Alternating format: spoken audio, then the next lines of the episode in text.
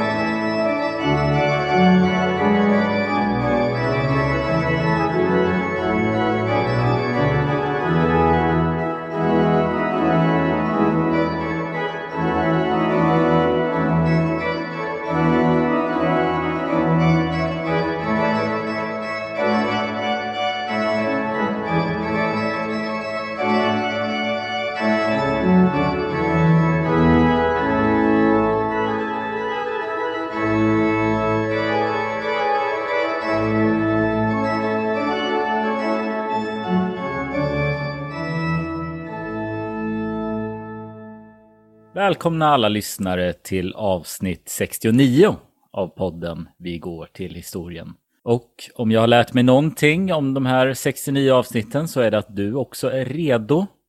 Absolut. Uh, nu ska vi tillbaka till den oerhört spännande svenska historien. Uh, vi som har regenter som röd tråd när vi berättar historien noterar förstås den engelska drottning Elisabets bortgång efter otroliga 70 år på tronen.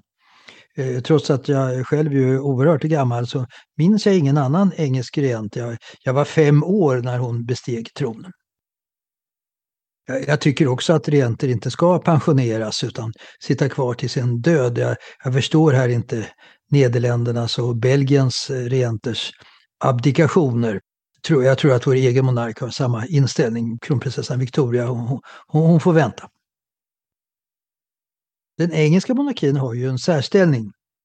Det främsta av kungadömen. Jag påminner mig den sista egyptiske kungens berömda replik. Eh, till sist blir det bara fem kungar kvar i världen. Vet, vet du vilka? Han måste väl pratat om sig själv då? Han, han har just blivit avsatt. ja, ja, visst det. Nej, de fem sista i världen, det är den engelske kungen. Spade okay. kung, hjärter kung, ruter kung och klöver kung. Ja, men det är kul. Det är kul. Så ingen egyptisk kung? Nej, han försvann då. Det var ungefär samtidigt som Elisabeth blev krönt till drottning.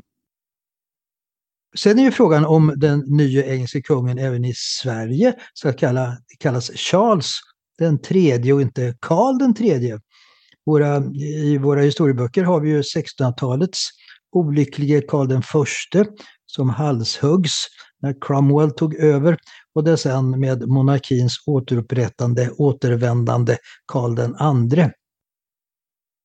Man kan ju dra en parallell med den nuvarande spanske kungen som ju även hos oss kallas Felipe, Felipe den sjätte, trots att hans föregångare ju kallats Filip. Den mest kände är ju Filip den andre, du vet han som skickade ut den stora armadan mot England. Det är ju ännu märkligare, för i, i det första fallet så har vi ju vant oss vid prins Charles, så det är kanske är svårt att byta. Och vi är också så oerhört påverkade av det engelska språket, namn på affärer, restauranger, hotell. Eh, engelska filmtitlar översätts ju allmänt inte längre och så vidare. Har du någon uppfattning i frågan? Ja, det får inte bli eh, larvigt, men eh, jag tycker nog att namn och sådana saker kan eh, bestå på originalspråket. Det blir lätt lite lustigt annars. Vi lämnar det och återgår till den svenska 1630-talshistorien.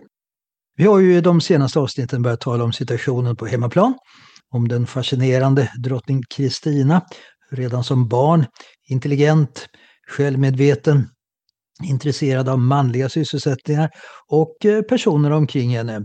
Som modern som förlorade vårdnaden när Kristina var tio år och sen flydde från Sverige till Danmark och, och sen kom till Tyskland. Om faster Katarina och farbror Karl Karlsson Gyllenhielm. Eh, ja, det har ju funnits så mycket av intresse att berätta här att vi inte har hunnit med så mycket om utvecklingen i det 30-åriga kriget. Men, men förra gången, kommer du ihåg, då slutade vi med en spännande cliffhanger där som vi nu hakar på. Kommer du ihåg vad, det var för något? Ja, självklart. Det var ju hur det gick i det här stora slaget.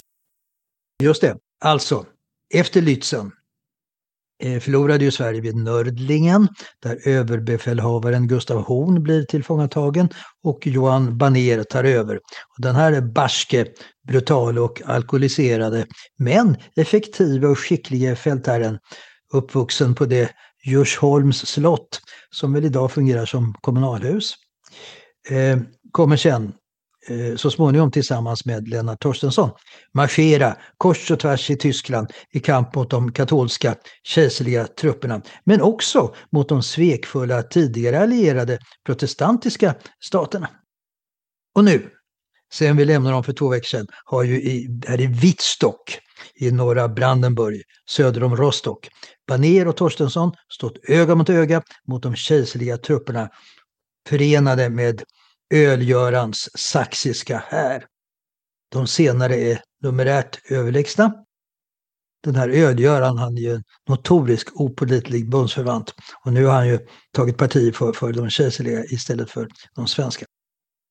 Att märka här är att faktiskt bara cirka en tredjedel av Baners armé består av svenskar och finländare.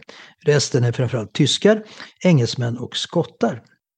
Jag antydde när vi slutade förra gången att slaget vid Wittstock påminner om antikens mest kända slag, slaget vid Cannae år 216 f.Kr. Då, eh, du kommer ihåg Hannibal drog tillbaka sin huvudhär för att lura in romarna i centern och sen omringa dem och krossa dem från alla håll. En knipgångsmanöver. Och den här taktiken den har ju upprepats många gånger i historien, senast under första världskriget och tyskarna tillämpade samma strategi mot ryssarna i förintelseslagen i dagens Polen vid Tannenberg och de Masuriska sjöarna. Vid Wittstock drar nu den 24 september 1636 Manér och Torstensson in fiendens huvudar i strider med hjälp av sin högra flygel och centern medan den vänstra flygeln gör en omfattningsrörelse i skydd av skog och skymning. Man anfaller fiendens center och högerflygel som mejas ner och tar till flykten. En avgörande insats gör här de finska ryttarna, hakapeliterna, som vi ju talat om tidigare. Eh, de var ju något av vår armés legendariska elitstyrka. A Akapelle, hugg in, var deras stridsrop. De var mycket offensiva i sin krigföring. De rider med full fart mot fienden, beväpnade med två pistoler och svärd. Avfyrar sin första pistol på 20 språngs avstånd, sin andra på 5 språngs avstånd och sen drar sitt svärd och hugger in på fienden. A cappella, det kommer du ihåg? Ja, absolut. Jag är fascinerad över taktiken där. De slängde ja. väl pistolerna sen? Det ja, lång tid ja, ja. att ladda om antar jag. Ja, exakt. Det tog för lång tid att ladda om. Eh, de står under befäl av den finlandssvenske officeren Torsten Stålhandske. Eh, han var liten till växten men känd för enorma kroppskrafter. Att handhälsa på honom krävde stora offer. Han tryckte den hälsades hand så hårt att blod forsade ut under naglarna. Och det här var något Stålhandske brukade roa sig med, framförallt när någon tillfångatagen officer hälsades på av honom. Utgången av slaget vid Wittstock har den allra största betydelse. I en förlust här hade nog en fortsatt svensk krigföring i Tyskland varit omöjlig. Men det är en dyrköpt seger, antalet döda och sårade är stort på båda sidor. Men det får en positiv effekt. De svenska trupperna visar att eh, de på nytt kan vara segerrika. Richelieu och fransmännen mottog nyheten mycket positivt. Kristian IV i Danmark som funderat på att på nytt gå in i kriget nu mot svenskarna blir mycket upprörd vid nyheten. Han sitter först helt tyst, reser sig sedan hastigt, kastar sin hatt i bordet och börjar skrika och svära. Alltså gå på Danmark istället. Det är ett gyllene tillfälle här. Men ja. Eh, det är möjligt att de kommer att lyssna på det. Vi ska se.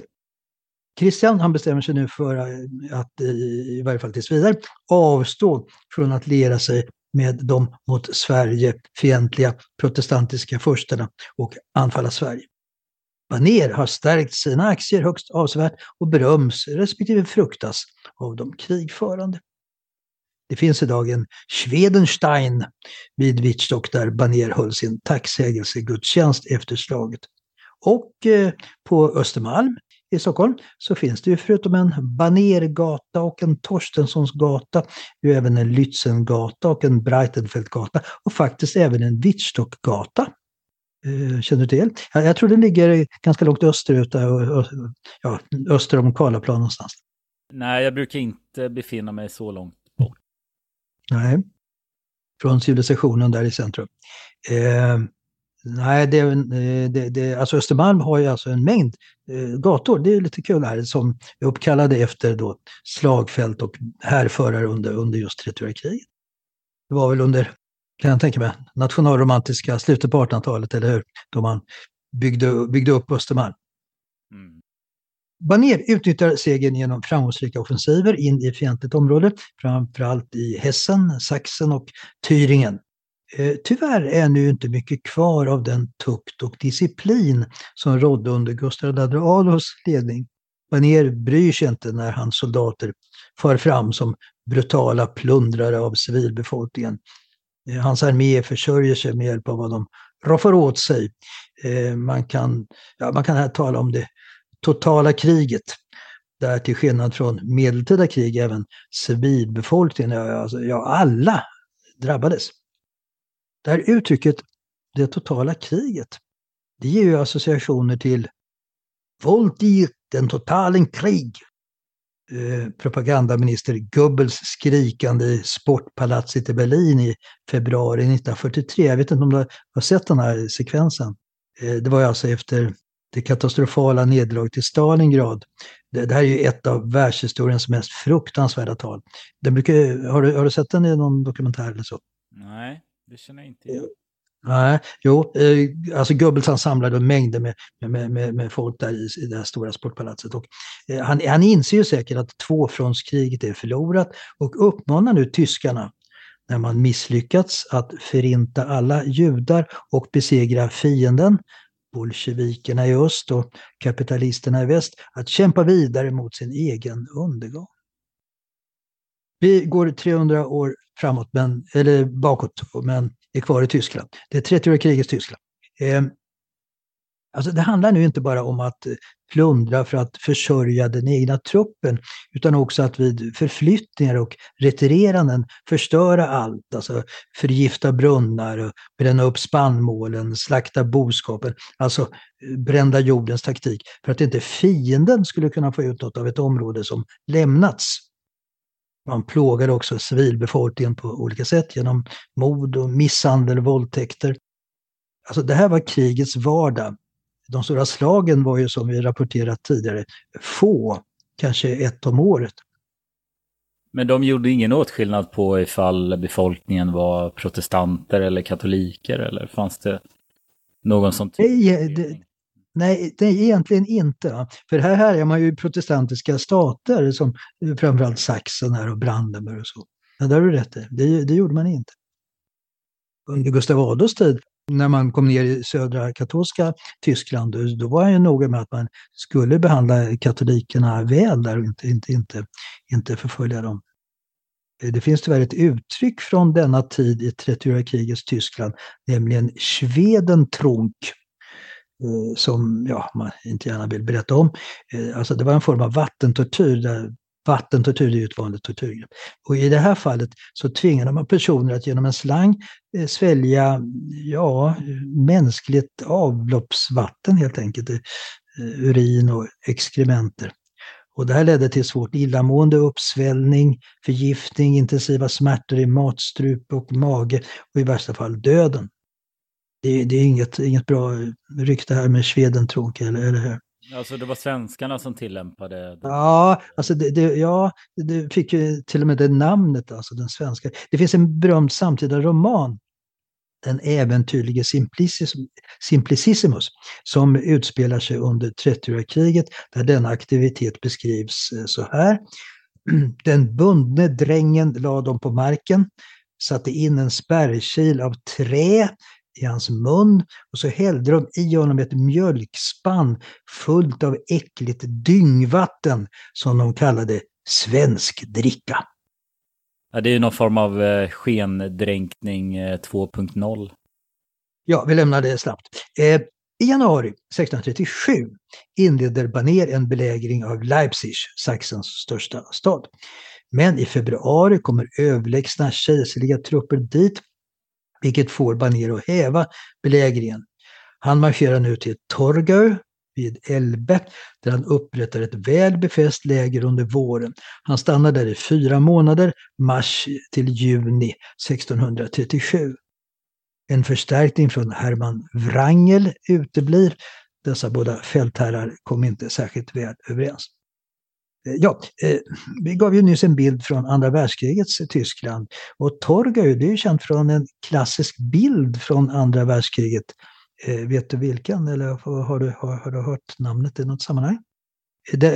En bild, alltså ett fotografi, det togs den 25 april 1945. Och det var alltså då amerikanska och sovjetiska trupper träffade varandra och Nazityskland klyvdes i en nordlig och en sydlig del. Jag tänker alltså på det här fotografiet där en amerikansk och en rysk soldat kramar om varandra. Eh, den, den har du säkert sett? Den har jag sett. Det, och den var ju just det här i Torgau. Ja, det skulle ju inte bli så många kramar i fortsättningen. Annars är Torgaus 1940-talshistoria ganska så dyster. Här fanns de sista krigsåren Tredje rikets översta krigsrätt där värnpliktsvägrare, Jehovas vittnen och många andra dömdes till döden. Där fanns fångläger för krigsfångar. Eh, och de här fånglägren de togs över av ryssarna efter kriget och eh, Sachsen, där stan ligger, kom att tillhöra den sovjetiska ockupationszonen, alltså senare Östtyskland. Där, där fanns också ungdomsarbetshem för svåra fall, till exempel de som vägrade uppge sin kristna tro eller på annat sätt inte kunnat anpassa sig till en socialistisk personlighetsutveckling. Eh, och de här hemmen de var i bruk ända till 1989 då muren som bekant föll och med den den östtyska regimen uppfostringsmetoderna här, de var knappast lågaffektiva. De skilde sig säkert mycket från den på våra LVU-hem. Många ungdomar dog här av uppfostran med de mest brutala tortyrinslag. As a person with a very deep voice, I'm hired all the time for advertising campaigns. But a deep voice doesn't sell B2B, and advertising on the wrong platform doesn't sell B2B either. That's why, if you're a B2B marketer, you should use LinkedIn ads. LinkedIn has the targeting capabilities to help you reach the world's largest professional audience. That's right, over 70 million decision makers all in one place. All the big wigs, then medium wigs, also small wigs who are on the path to becoming big wigs. Okay, that's enough about wigs. LinkedIn ads allows you to focus on getting your B2B message to the right people. So, does that mean you should use ads on LinkedIn instead of hiring me, the man with the deepest voice in the world? Yes. Yes, it does. Get started today and see why LinkedIn is the place to be to be. We'll even give you a $100 credit on your next campaign. Go to linkedin.com slash results to claim your credit. That's linkedin.com slash results. Terms and conditions apply. Botox Cosmetic, out of botulinum toxin A, FDA approved for over 20 years. So, talk to your specialist to see if Botox Cosmetic is right for you. For full prescribing information, including boxed warning, visit BotoxCosmetic.com or call 877-351-0300. Remember to ask for Botox Cosmetic by name. To see for yourself and learn more, visit BotoxCosmetic.com. That's BotoxCosmetic.com. Nå, 300 år tillbaka igen. Kejsaren ger nu sin fältherre Mattias Gallas, segraren vid Nördlingen, i uppdrag att söka upp och besegra Baner. Och då händer något som har gett upphov till ett bevingat uttryck som myntades av Johan Baner. För att undvika att bli belägrad av Gallas överlägsna styrkor lämnar han hastigt Torgau och beger sig österut in i Pommern över floderna Spree och Oder.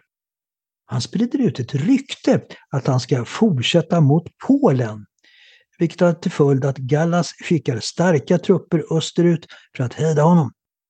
Och för att understryka ryktets trovärdighet skickar Bernier stora delar av sin tross, alltså med många civila, att tåga österut. Men istället för att själv fortsätta mot Polen och möta Gallas, vars trupper också finns i Baners rygg, redo att fånga in honom, retirerar Baner med ett mycket snabbt återtåg tillbaka över Oder, där han får förstärkningar genom Hermann Wrangel och undgår Gallas tänkta kniptångsmanöver. Och det har gett upphov till Baners kända uttryck som du kanske har hört. De hade mig i säcken, men glömde knyta till. Mm. Jag vet inte om det är så bevingat idag. Men... nej, man, nej, man kanske måste ha gått i kunskapsskolan för att känna till. Men vi, vi, vi, vi återupplever ju alla de här gamla kända, eh, eh, eh kända citaten, och historiska citaten. Här. Mm, men trots detta lysande återtåg är nu Baner helt klart i ett underläge. Han marscherar norrut mot Östersjökusten mot städer som Stralsund, Wismar, Stettin, medan de kejserliga katolska trupperna tar över områden som svenskarna tidigare behärskat. Åren 1637 och första halvåret 1638 får nog betraktas som de hårdaste eh, för de svenske. Det ser ett tag ut som Sverige skulle tvingas lämna Tyskland. Men baneran lyckas bita sig kvar här vid Östersjökusten. En anledning till svenska motgångar dessa år är motsättningarna mellan Johan Baner och Hermann Wrangel.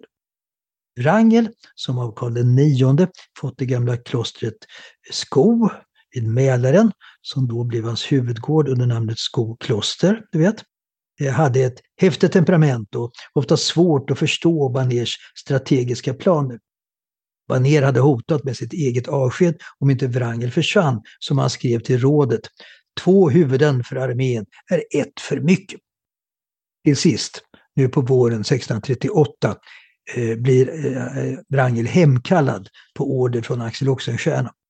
Och som en eftergift så blir istället hans son Carl Gustav befordrad till general. Och han, Carl Gustav Wrangel, skulle ju efter Magnus Gabriel de la Gardie bli stormaktstidens ledande adelsman, skaparen av det, det praktfulla Skokloster det var väl det pampigaste privata, privatägda slottet eh, i Sverige fram till ja, i början av 1960-talet.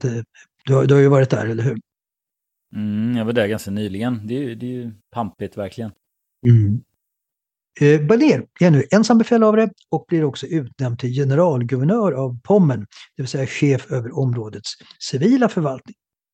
På sommaren 1638 får Barnier förstärkning hemifrån och kan gå på offensiv söderut, kör ut fienden från Pommern och Mecklenburg. Eh, ja, det verkar som Gallas retirerar härifrån och in i Böhmen utan att bjuda något större motstånd. Men en förklaring är att området är helt utplundrat och inte längre kan försörja soldater. I början av 1639 tränger så Banér in i Thüringen och Sachsen. Och den 4 april är det dags för ett regelrätt slag vid Chemnitz eh, mot Gallas kejserliga trupper. Apropå städers moderna historia så hette Chemnitz något annat under kommunisttiden. Då var stan uppkallad efter kommunismens fader. Vad tror du den hette? Ja, det var väl eh, någonting med Marx. Alldeles riktigt. Det hette Karl Marx Stadt. Men efter befrielsen från kommunismen återtog man det gamla namnet Chemnitz. Eh, ja, ungefär som Leningrad återigen blev Sankt Petersburg. Och Stalingrad, Stalingrad heter ju, vet du vad Stalingrad heter idag? Det är uppkallat efter floden som flyter genom staden. Det är alltså eh, Vol eh, Volgograd. Va? Volgograd. Men, men, men det, det, det är lite intressant. Det namnbytet ägde faktiskt rum redan 1961 då Stalin inte var lika populär längre. Men Volgograd, det är inte något gammalt namn som man återtog, utan innan den hette Stalingrad hette den Saritsyn. Vilket ju då återigen påminner om att statsskick kan påverka städers namn. Som kuriosa kan nämnas att Volgograd sex dagar varje år återtar namnet Stalingrad då man ska högtidlighålla minnet av andra, det andra världskrigsavgörande slaget vid, vid, vid Stalingrad. Slaget vid Chemnitz blev en stor framgång för de svenska trupperna. Eh, faktum är att man bara behöver sätta in sitt kavalleri för att eh, jaga iväg fienden. Infanteriet och artilleriet får vila, kan inta en åskådarposition. Fienden återvänder till Böhmen. Även Baner drar in i Böhmen där han kommer att stanna under återstoden av året med sin traditionella taktik att härja och plundra och brandskatta städer och låta soldaterna leva av detta. Ett skäl att vara just i Böhmen är att Banér försöker separera kejsarens trupper från ölgörans saxiska armé. I ett slag med Melnitz, dagens tjeckiska Melnik, som ligger strax norr om Prag, där floderna Elbe och Moldau möts, utkämpas ett nytt slag den 29 maj, där Baner genom en framgångsrik taktik på nytt fick fienden att tro att han skulle anfalla en helt annan riktning än vad fienden hade förväntat sig och kunde vinna en ny seger. Vägen mot Prag stod öppen. Under sin tid i Böhmen kom som sagt Banér att utöva ett brutalt styr över landet. Den svenske fältherren har faktiskt större planer än så. Han utarbetar en helt otrolig plan för att genomföra en kupp som skulle leda till ett segerrikt slut på kriget. Vad var det? Ja, för att kunna genomföra sin plan så måste han ha hjälp han måste få förstärkning. Och därför tar han kontakt med Bernhard av Weimar. Eh, du kanske kommer ihåg Bernhard av Weimar, det var ju den som tog över i Lützen efter Gustav II Adolfs död, eller hur? Och, och han, Bernhard, han ville ju sen fortsätta en offensiv krigföring. Men som vi rapporterat om tidigare så kom han i konflikt med rikskanslern Axel Oxenstierna. Men Bernhard kunde inte heller samarbeta med Gustav Horn och istället så lierade han sig med den, den, den franske ledaren kardinal Richelieu. Men även Richelieu tyckte att Bernhard var en ganska krävande eh, figur och svår, och, svår att samarbeta med. Hur som helst, Bernhard vinner framgångar vid Ren och i sydvästra Tyskland i drabbningar mot katolska styrkor. Och Barnet tar nu kontakt med honom för att de ska förena sina styrkor och helt enkelt gå mot Wien och besegra och avsätta kejsaren där. Alltså den idé som det ju sägs att även Gustav II Adolf skulle ha haft. Men det skulle aldrig bli en samordnad attack, för Bernhard av Weimar får i juli 1639 en häftig feber som leder till hans död, bara 35 år gammal. Och efter hans död går nu hans trupper över till fransk eh, tjänst under befäl av greven och marskalken Jean-Baptiste By de Under våren 1640 förenas Baners och de Gubrians styrkor i Erfurt Baner får reda på att den tysk-romerske kejsaren Ferdinand III ska hålla en riksdag i Regensburg i december. Ferdinand III han var en mer mm, så pragmatisk och kompromissvillig kejsare än sin far med samma namn, eh, som han efterträtt efter dennes död 1637. Han vill undersöka möjligheten att försöka få ett slut på kriget. Baner utarbetar nu en minst sagt spektakulär plan, en djärv kupp. Den går ut på att man från Erfurt i Thüringen ska marschera söderut över det då förhoppningsvis frusna Donau, inta Regensburg, ta kejsaren och hans regering till fånga och utropa att kriget är avslutat. Sverige i allmänhet och Johan Baner i synnerhet skulle ju på detta sätt för alltid tillskrivas en plats i historieböckerna. Under sommaren drabbas Johan Baner av en svår personlig förlust då han förlorar sin andra älskade hustru Elisabeth Juliana som var med honom i, fält. Denna kvinna hade ett mycket gott rykte, inte minst bland Baners soldater. Eh, hon var först eh, änka efter sin första man och vårdade då Johan Baners första hustru. Katarina von Foel som var en av drottning Maria Eleonoras tyska hovdamer. Med denna första hustru hade Banér sina barn, bland annat den äldste sonen, Gustav Adam, som var en, eh, ja, en riktig tokstolle. Dulle Banér kallad, som betyder ungefär den tokiga Baner. Vi kan återkomma till honom. På sin dödsbädd bad denna första fru, Elisabet, att hon skulle gifta sig med Johan Baner och det gjorde hon. Och det här var 1636. Eh, denna andra hustru till Johan Baner anses ha haft ett mycket gott inflytande på sin man. Hon kallas för Baners goda ängel och var som sagt mycket respekterad av, av, av eh, Baners soldater. Hon kallas hela härens moder. Men hon drabbas av en febersjukdom och dör 40 år gammal. Baner tar hennes död mycket hårt, talar om att han ska avgå från sin post och bege sig hem till Sverige. Men under begravningen får den 44-årige fältherren syn på en av de sörjande gästerna, den vackra 17-åriga grevinnan Johanna av Baden-Hochberg, som han direkt efter begravningen av den andra hustrun friar till och får efter tre månaders ivrig väntan ett ja från hennes far. Vad händer nu med den järva planen mot kejsaren? Jo, till en början enligt planerna, Donau har frusit. Men ett oroväckande töväder är på gång. Tre svenska kavalleriregementen kommer över floden innan isen går upp. Eh, men sen måste planen avbrytas.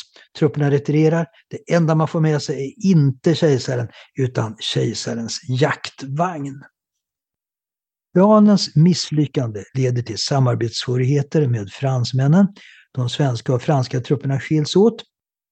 Barnier drar sig tillbaka till Böhmen förföljd av känsliga styrkor. Här håller situationen från sommaren 1637 på att upprepas.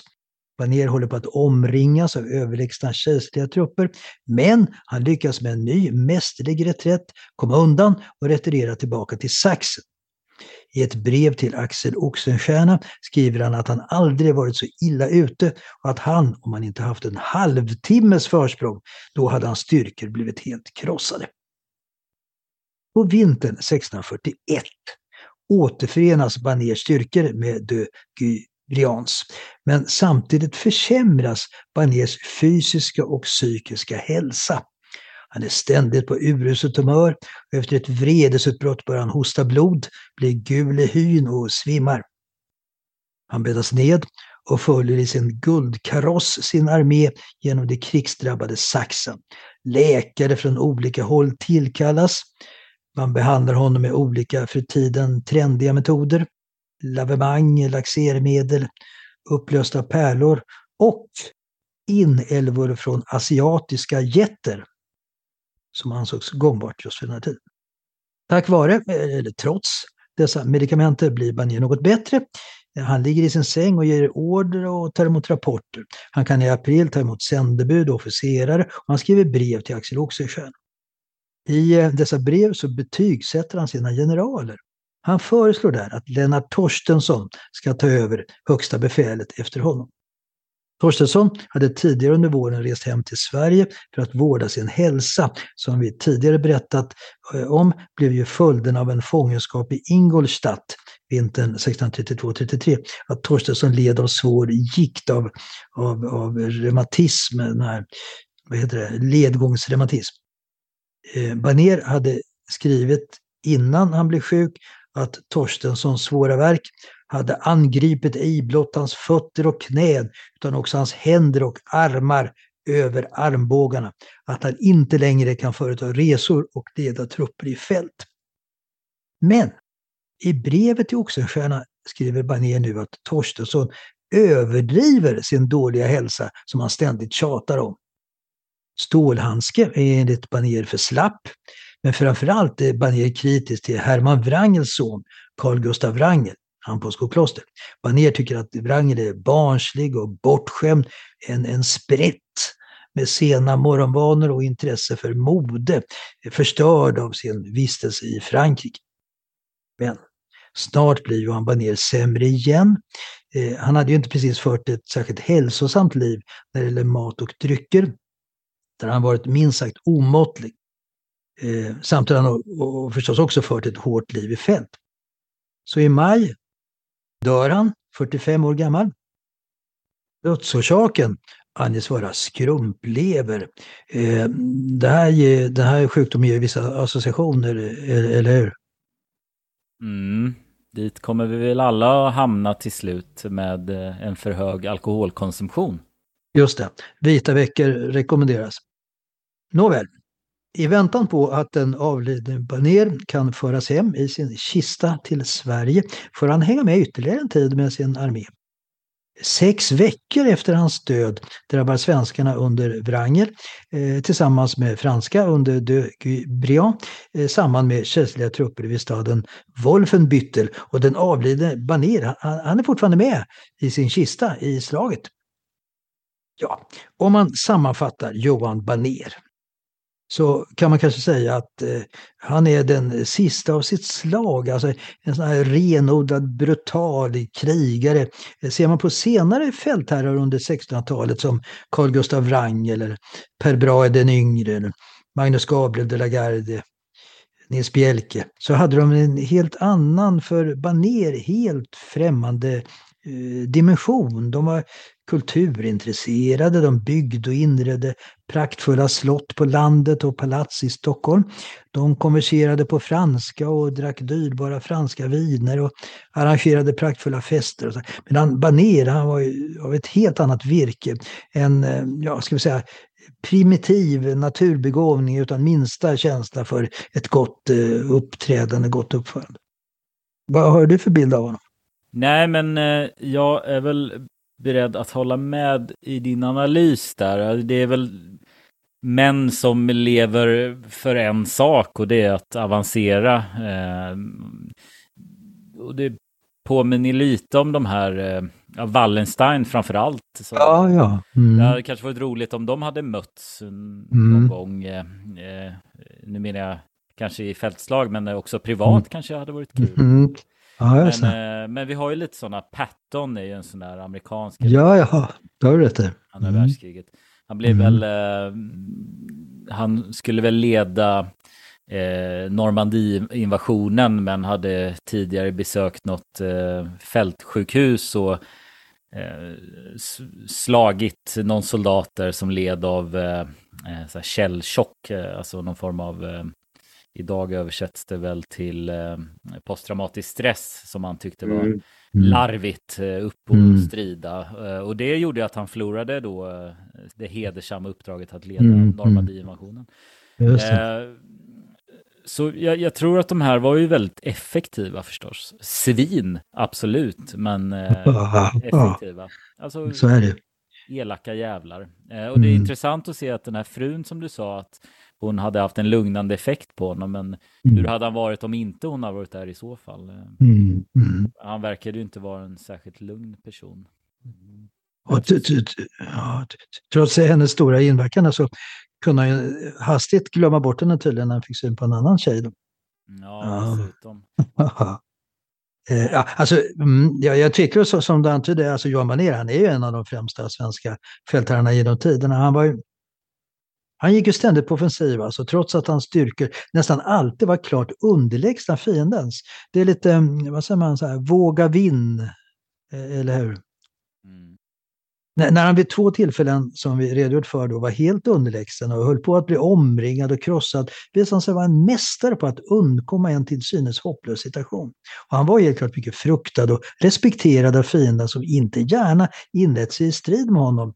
När, som vi berättade om i förra avsnittet, läget såg helt hopplöst ut efter Lützen och Nördlingen så ingöt han nytt mod i de svenska leden och med segern med Wittstock, som vi berättade om idag, så tog han ju på nytt initiativet till krig.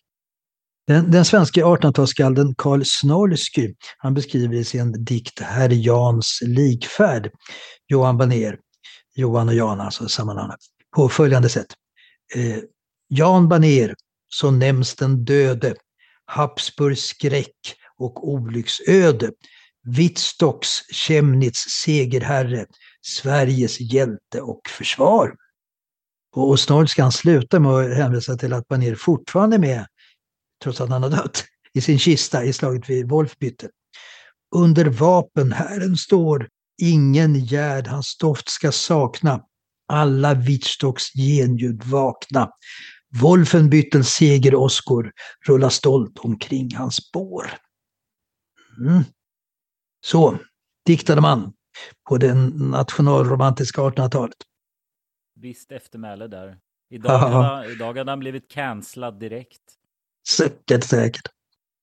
Eh, ja, det ska vi avsluta det här. Jag kan bara nämna att samma dag som Axel Oxenstierna, samma, ja, samma dag faktiskt, som Axel Oxenstierna får reda på att eh, Baner lämnat det jordiska så söker han upp Lennart Torstensson i Stockholm. Han vädjar till honom att han ska låta fäderneslandets väl gå före sina egna krämpor och nu ta över befälet över den svenska armén i Tyskland. Torstensson funderar i tre dagar och säger sen ja. Han blir då direkt utnämnd till fältmarskalk. Han får en mycket hög lön och får även ta över Baners roll som generalguvernör över Pommern. Han får som överbefälhavare mycket stora befogenheter och pengar att dela ut till soldaterna. Men under sommaren blir Torstensson sämre. Han kan inte gå. Så först i hösten kan han bege sig till Tyskland där läget lyckligtvis varit lugnt. På vintern blir han sämre igen. Han kan varken använda sina ben eller sina händer. Han kan varken gå eller skriva. Eh, men när våren kommer 1642 så blir han bättre och kan inleda sin krigföring. Något vi ska rapportera om i nästa avsnitt. Torstensson han kommer att bli legendarisk som en härförare som ofta tvingas leda sina trupper från sin sjukbädd. Så, spännande fortsättning om två veckor. Då vi ska också, eh, ja vi ska ju tillbaka till kriget i Tyskland. Eh, sex år återstår ju för att det ska kallas det 30-åriga kriget. Och eh, då eh, som du lite grann har antytt här, så kommer du att bli hörsam att Sverige kommer att drabbas av ett nytt krig. Men vi ska också förstås se vad som händer hemma i Sverige, där drottning Kristina blir myndig. Och det är något som kommer att ha betydelse för, för, ja, för maktutvecklingen här hemma. Tack Fredrik för idag. Mm, tack själv. Eh, mycket krig, det är intressant. Eh, vi behöver få in lite krigsavsnitt också. Ja, jag, jag tänkte de senaste åren har vi haft väldigt stark betoning på vad som händer på hemmafronten. Men det är också oerhört spännande med personerna där och den lilla kungliga familjen och så här. Vi är inte riktigt under med kriget, men idag blir det ju nästan enbart kriget. Så att vi ska försöka hitta en liten jämvikt till nästa avsnitt. Så tack kära lyssnare, så hörs vi igen. Eh, vad blir det nu den 1 oktober?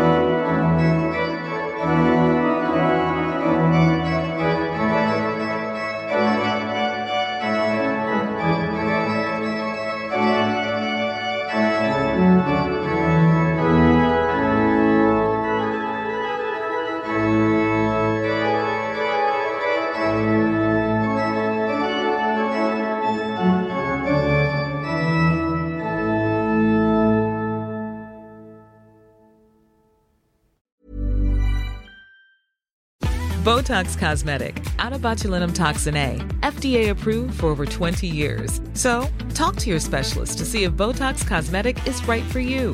For full prescribing information, including boxed warning, visit BotoxCosmetic.com or call 877-351-0300. Remember to ask for Botox Cosmetic by name. To see for yourself and learn more, visit BotoxCosmetic.com. That's BotoxCosmetic.com.